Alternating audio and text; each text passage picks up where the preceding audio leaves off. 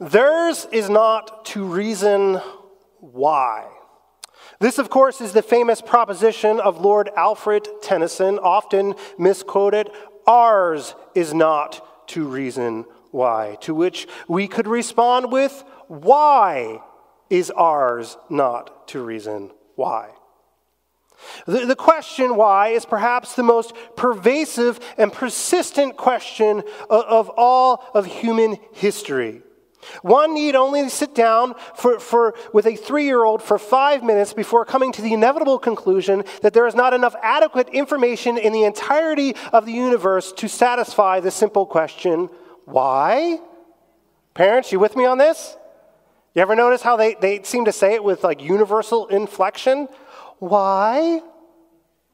Not only is this question per- pervasive and persistent, it is also uh, confounding and humbling. Once again, a three year old child can, can stump us by simply asking, Daddy, why is the sky blue? Why is the sky blue? Now, I'm going to go out on a limb here and I'm going to venture a guess and say that the vast majority of us in this room are not astrological physicists, and therefore we are not adequately equipped to answer this question. I certainly couldn't answer this question. Well, I mean, I can now, but, but that's only because I Googled it earlier this week. But here's the thing not all questions are Googleable.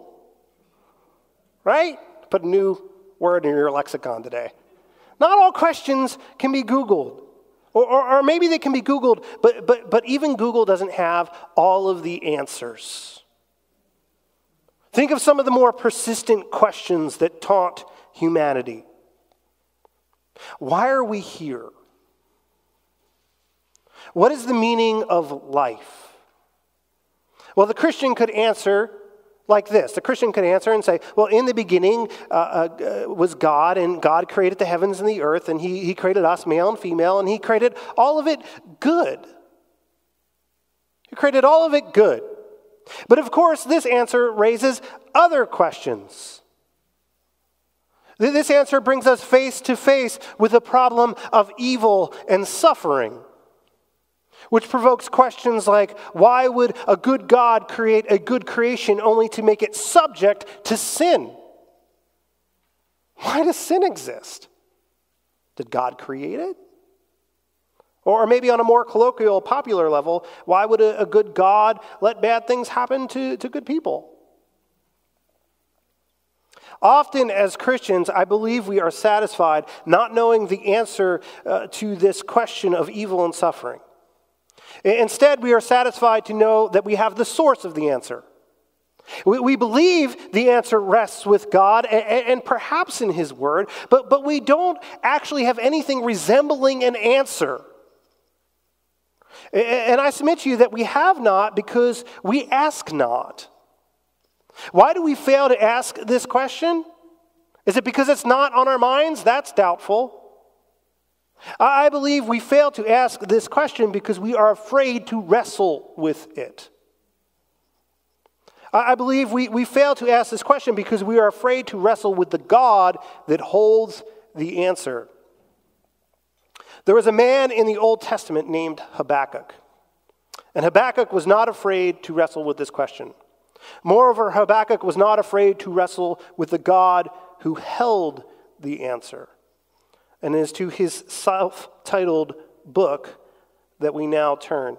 So take your Bibles with me and turn to the book of Habakkuk. It's in the Old Testament. It's not quite to the New Testament. It's not quite to the middle of the Old Testament, somewhere in between. And, by the way, never be ashamed to use the index in the front of your Bible.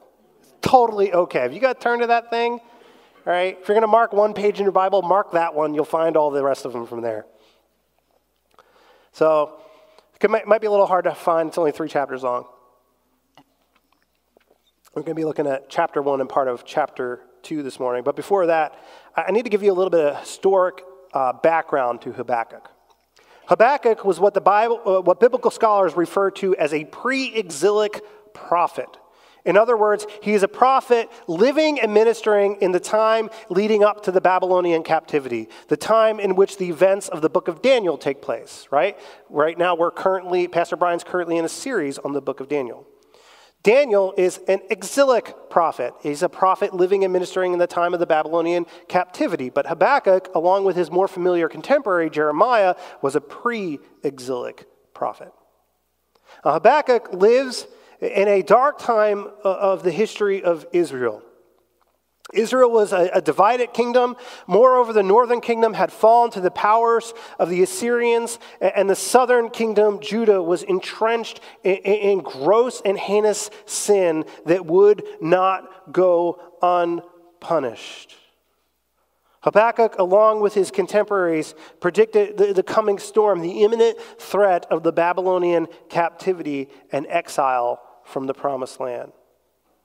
Now, the deplorable state this historic scene paints, it, it drives Habakkuk to his knees. It drives Habakkuk to his knees where he is compelled to ask three questions of God. In verses 2 through 4, he questions God's uh, indifference. And then verses 12 through 17, he questions God's character and God's plan. So he questions God's indifference, he questions uh, uh, God's character, and he questions God's plan. Now, of course, this begs the question who are we to question God? Who are we to question God? Right? Didn't, didn't Job question God? That, that didn't go very well, did it? Right? Job questioned God, and God answered him out of the whirlwind. And how did he answer him? He said, Who is this that darkens my counsel by words without knowledge? Gird up your loins like a man. I will question you, and you will instruct me. Talk about a come to Jesus moment, right? But was Job wrong to question God? Was Habakkuk wrong to question God? Are we wrong to question God? That's the question that we're going to wrestle with this morning. So, without further ado, let's turn our attention to the text. So, we're going to start in Habakkuk chapter 1, verse 2.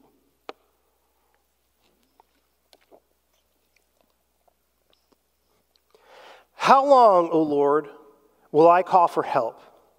and you will not hear. I cry out to you, violence, yet you do not save. Why do you make me see iniquity and cause me to look on, on wickedness? Yes, destruction and violence are before me. Strife exists and contention arises. Therefore, the law is ignored and justice is never upheld. For the wicked surround the righteous. Therefore, justice, well, just comes out perverted. The sins of Judah are staggering. And the kingdom, which was set in place by God to be a light to all the world, has become an inhospitable environment for the righteous. Violence and conflict are prevalent. The, the wicked are prevailing over the righteous, and, and as a result, the law is being ignored and injustice has become systemic. Moreover, there, there is no escaping the situation. The situation Habakkuk is facing is so bad, he cannot turn away. And he cannot turn away because he is surrounded on all sides. There is nowhere for him to turn to. So he does the only thing he can do, and he casts his eyes to heaven and he cries out, How long? How long, O Lord? How long will I call for help and you will not hear? He's frustrated. He's frustrated, he's angry, he's exhausted, he's upset. He's not the only person to ever feel this way in Scripture, by the way. Habakkuk here, he's echoing the complaint of David from Psalm 13, where David levels the same exact question, not once, but four times in like three verses. David says, How long, how long, how long, how long? Now, here's the thing we don't know how long Habakkuk had been crying out to God, but I think it's pretty safe to assume that had been some length of time. Uh, enough time to, to leave him in wanting, enough time to leave him feeling that, that God was indifferent to his plight. Have you ever cried out to God in a particularly difficult season of life only to be met by deafening indifference. You cry out to God, but He doesn't seem to hear you. You cry out to God, but His silence leaves you wondering if He's even there. I have certainly been there, and I'm, I'm sure you have as well. But here's the thing God is always listening. God is always listening. Psalm 116, verse 1, my favorite verse in all of the Bible. If you only write down one reference this morning, write this one down. One, Psalm 116, verse 1 I love the Lord. Why? Because he hears my voice. I love the Lord because he hears my voice. If you come up to me and you say, Dan, why do you love Jesus? My answer to you is going to be because he hears my voice. He hears my voice. What's the takeaway from this for us? God is always listening.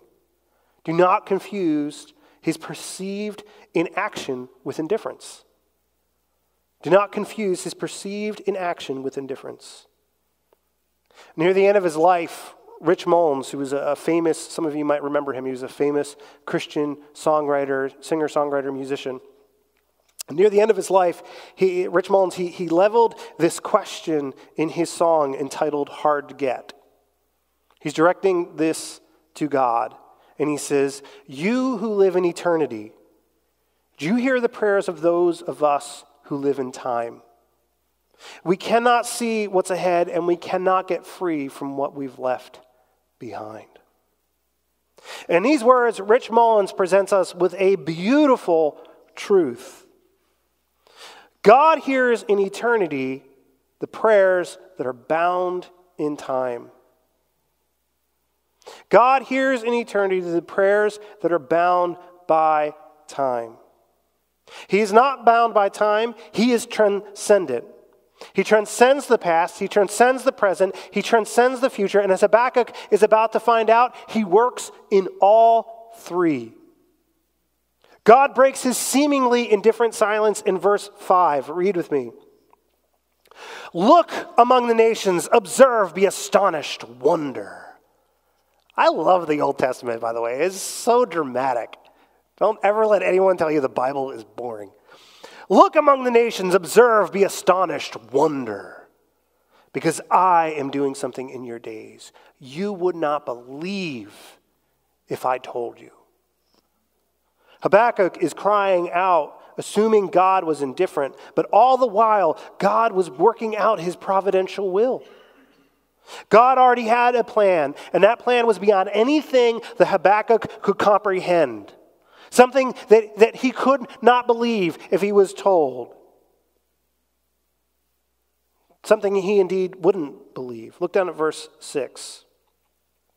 For, for, for, behold, I am raising up the Chaldeans. That's another word for Babylonians. I am raising up the Chaldeans, that fierce and impetuous people who march throughout the earth to seize dwelling places which are not theirs. They are dreaded and feared. Their justice and authority originate with themselves. Skip down to verse 11.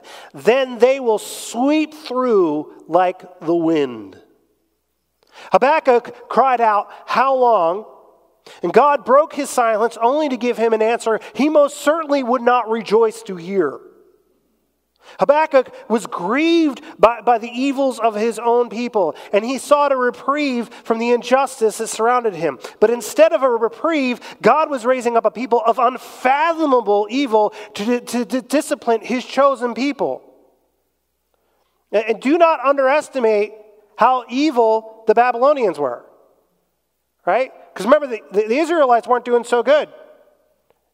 They, they were actually practicing child sacrifice.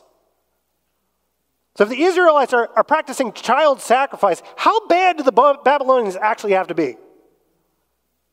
Pretty bad. Pretty bad. This was not the answer that Habakkuk was hoping for. The account of Habakkuk is a painful reminder that God does not always give us what we want.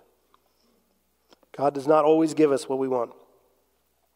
Do you remember just a moment ago when I said Rich Mullins wrote Hard to Get near the end of his life? Do you remember that? Well, it was actually very near the end of his life. Uh, Rich Mullins never had the chance to record the song because he died in a tragic car accident at 41. Incidentally, same age I am. Now, I can't get into the mind of Rich Mullins, but I cannot imagine that that was the answer that he was hoping for. I can't imagine that that was uh, answer was something that he could even believe if he was told. Uh, imagine with me this. Imagine with me this. Rich casts his eyes to heaven and he says, You who live in eternity, do you hear the prayers of those of us who live in time? And God replies. God replies to Rich and he says, Well, yeah, Rich, actually, I, I do. In fact, Rich, I, I have a, a wonderful plan for you. On September 19th, 1997, you and your friend Mitch are, are going to be traveling southbound on I 39 to a benefit concert at Wichita State University. And you're going to lose control of your Jeep. And because you're not wearing your seatbelt, you're going to be thrown from the Jeep into the path of an oncoming tractor trailer. But then everything will be great. There'll be no more waiting in silence. You will exit the waiting room of this world and you will finally be home with me. I don't know. I mean, maybe Rich would have said, Glory, give me the keys. But I think it's more likely that he would have struggled with that answer. Why? Well, for the same reason that any of us would struggle with that answer, right? Because God doesn't always give us the answer we want. He doesn't always give us the answer we want, and, and, and certainly He doesn't always give us the answer we want in the way we want. He doesn't always give us the answer we want, but, but he, he always gives us the answer that we need. He listens and he answers every single one of our questions in accordance to his infinite wisdom and will for our good and his glory. And sometimes well, those answers, they're just unbelievable. God told Habakkuk, I am doing something in your days you would not believe if you were told. And sure enough, Habakkuk couldn't believe it. Look down with me at verse 12. Are you not from everlasting, O Lord, my God, my Holy One? We will not die. O Lord, uh, uh, you, O Lord, have appointed them to judge, and you, O rock, have established them to correct. Your eyes are too pure to approve evil, and you cannot look on wickedness with favor. Why do you look with favor on those who deal treacherously? Why are you silent when the, the wicked swallow up those more righteous than they? Habakkuk replies to God with a, a very bold question. Very bold question. He asks God, he asks him, Are you not from everlasting? When he asks, Are you not from everlasting? he is questioning the nature and character of God. He's questioning the nature and character of God. He, he, he is, in effect, saying, Listen, I thought you were transcendent. I thought you were all powerful. I thought you were all wise. I thought you were all just. Why, therefore, are you silent when the wicked swallow up those who are more righteous? As one commentator notes, the prophet's question arose out of an apparent inconsistency between God's actions and his character. This question arose out of an apparent inconsistency between God's actions and his character. Now, this is simple Sesame Street logic, right? One of these things is not like the, one of these things doesn't belong, right? It just doesn't make sense. Something's not adding up. Two plus two is not equaling four. Something is profoundly wrong. Now, for many of us, For many of us, we encounter a difficult question like this and we, we throw our hands up in the air and, and we say something like, well, well, listen, it's, it's just a mystery. It's just a mystery, and you, you just, you just kind of have to accept it by faith. And, if we overheard someone questioning God like this, we would probably be tempted to conclude that that person just doesn't have enough faith. But Habakkuk is, is far from faithless. He's far from faithless. Habakkuk is far from asking a faithless question. On the contrary, he's asking an extraordinarily honest question. And here's the thing about extraordinarily honest questions they require extraordinary faith. Habakkuk wasn't faithless, Habakkuk was perplexed. He was perplexed because in faith there were things he believed and affirmed. He believed that God was Lord. The actual word here is Yahweh, the I am that I am, the great self existent one. He believed that God was Yahweh. He believed that God was holy. He believed that God was faithful. He believed that God was sovereign. He believed that God was pure. He affirms all of these things in this text. He, he just struggles to rationalize what he believes about God with the reality of his situation. Habakkuk wasn't faithless, Habakkuk was perplexed. And he does something that requires an extraordinary amount of faith. He brings his very honest question to God. You see, Habakkuk understood something that we often fail to comprehend. Our questions are the ground on which faith and reason intersect. Our questions are the ground on which faith and reason intersect.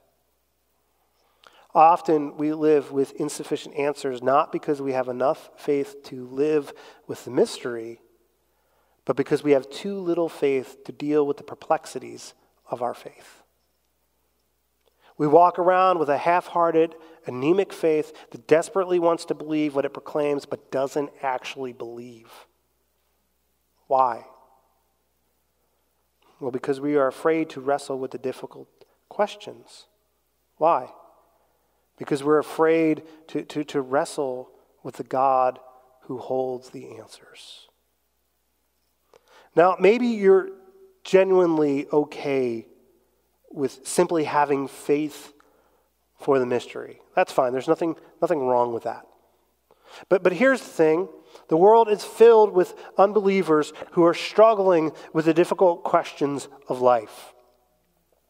And they have rejected Christianity because it seems like a fairy tale to them. And it seems like a fairy tale to them because it has been presented to them like a fairy tale.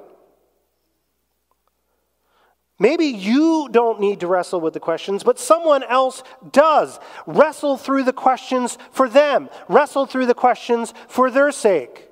That way, you will be able to fulfill Peter's exaltation, right? To always be prepared to give an answer to everyone who asks you to give the what? The reason for the hope that you have. A few weeks ago, I was in class. Uh, some of you might know I'm in seminary. And a few weeks ago, uh, we were in class and we were discussing the problem of evil. And, and for those of you who care to know, the theological term for the problem of evil is theodicy.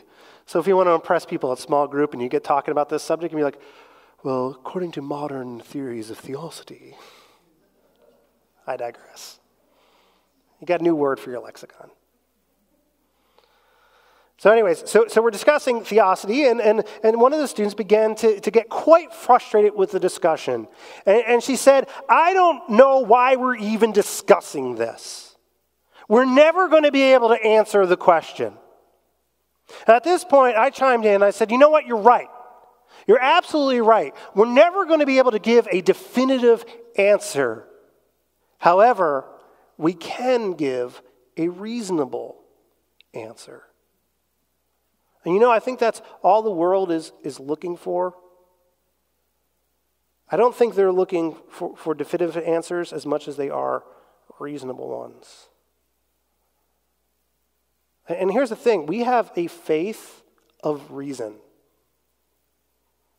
Christianity is not a call to blanket blind faith. It's not. The Bible is a very rational book. The Bible is actually very honest with the problem of suffering.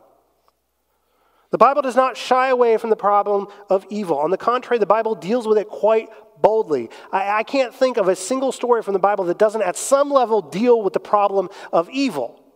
In fact, I think you can make a pretty strong argument that the Bible is really all about the problem of evil and God's plan to overcome it. The, the Bible holds the answers, we just need to be willing to ask the questions. God holds the answers to our questions, and like Habakkuk, we just need to be willing to wrestle him for those answers. That's exactly what Habakkuk does. Habakkuk asks, and then he waits. Look down at chapter 2, verse 1.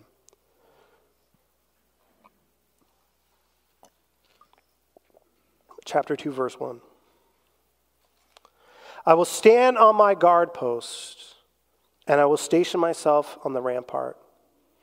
And I will keep watch to see what he will speak to me, and how I may reply when I am reproved. Habakkuk is back to where he was when we started. God is silent. So Habakkuk will do as he did before, he will wait. But notice his waiting is an active waiting. He's not just waiting, he is also watching. He sees himself as a sentinel standing guard on a high tower awaiting the arrival of a great dignitary. He doesn't know when he will arrive, but, but when he arrives, he will be ready to receive him. Now, on this point, I want to encourage you. I want to encourage you. Sometimes good questions demand silence. Sometimes good questions demand silence. Don't be too quick to search for or offer a trite answer. Sometimes answers don't come through intellectual effort. Sometimes answers don't come through Facebook memes. So, sometimes answers only come through experience. Sometimes you have to live through the pain of the question to find the answer. Growing up, I had an awesome pastor. I grew up in the church, if you know that. My pastor, his name was Pastor Schmidt. That's back in the days when you used last names. He was Pastor Schmidt. And uh, Pastor Schmidt, I am so thankful for his ministry and influence over my life. He's one of the greatest men of God I have ever known in my entire life. Incredibly godly man.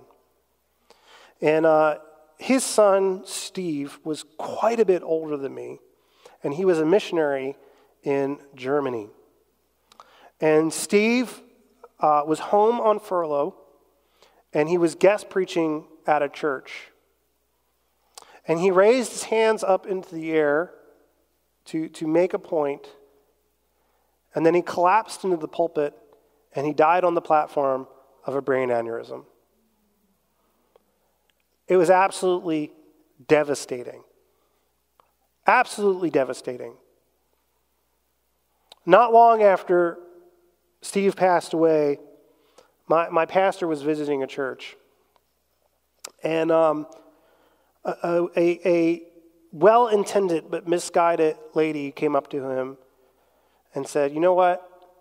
The Lord let Steve pass away so that he could grow your faith. And this very godly, mature man turned to this lady and said, I don't want to grow in my faith. I want my son back.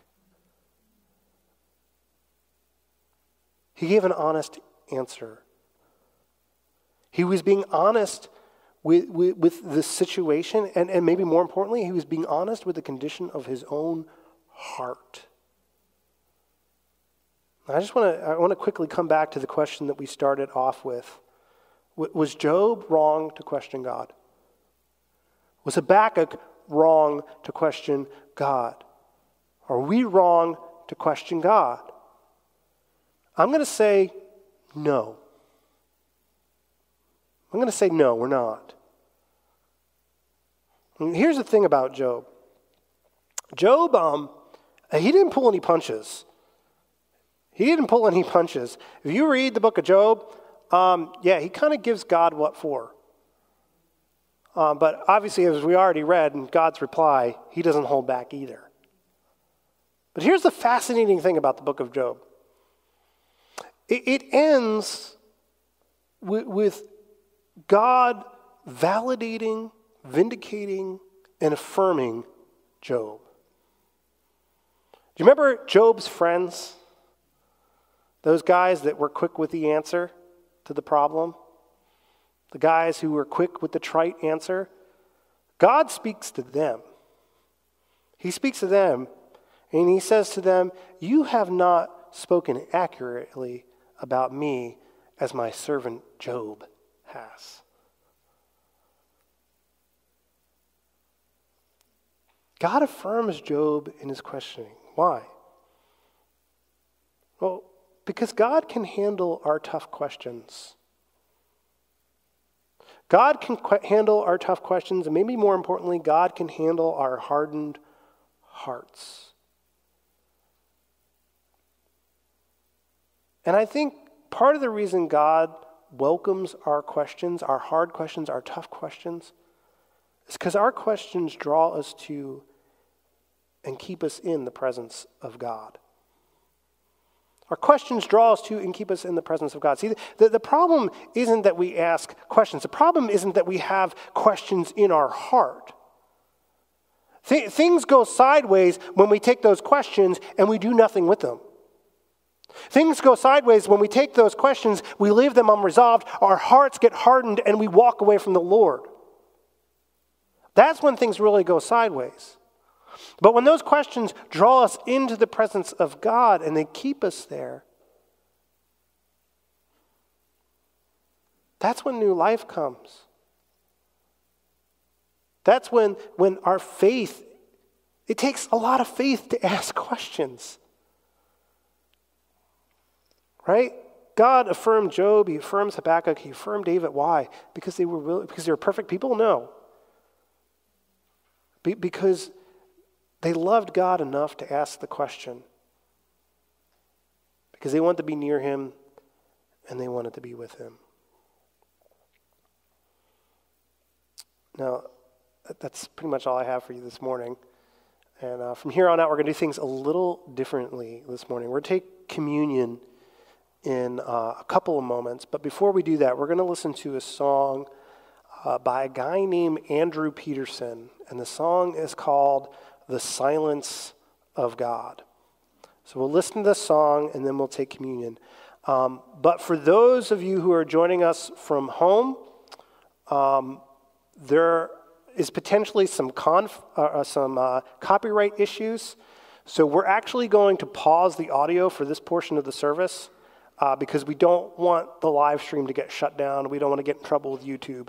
Um, so we're going to pause the audio for this part of the service. But for those of you who are at home, if, uh, if you look just below this video, in the description below, there is a link to the song. So you can, you can listen to the song on your own, and then we'll uh, all come back together here in a couple of moments and we'll take communion together.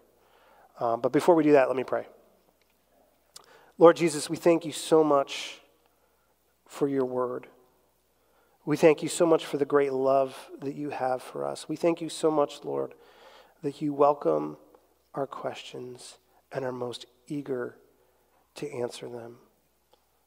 And Lord, we, we know, we understand that we are trapped in time and you are eternal and your perspective is so much bigger than ours.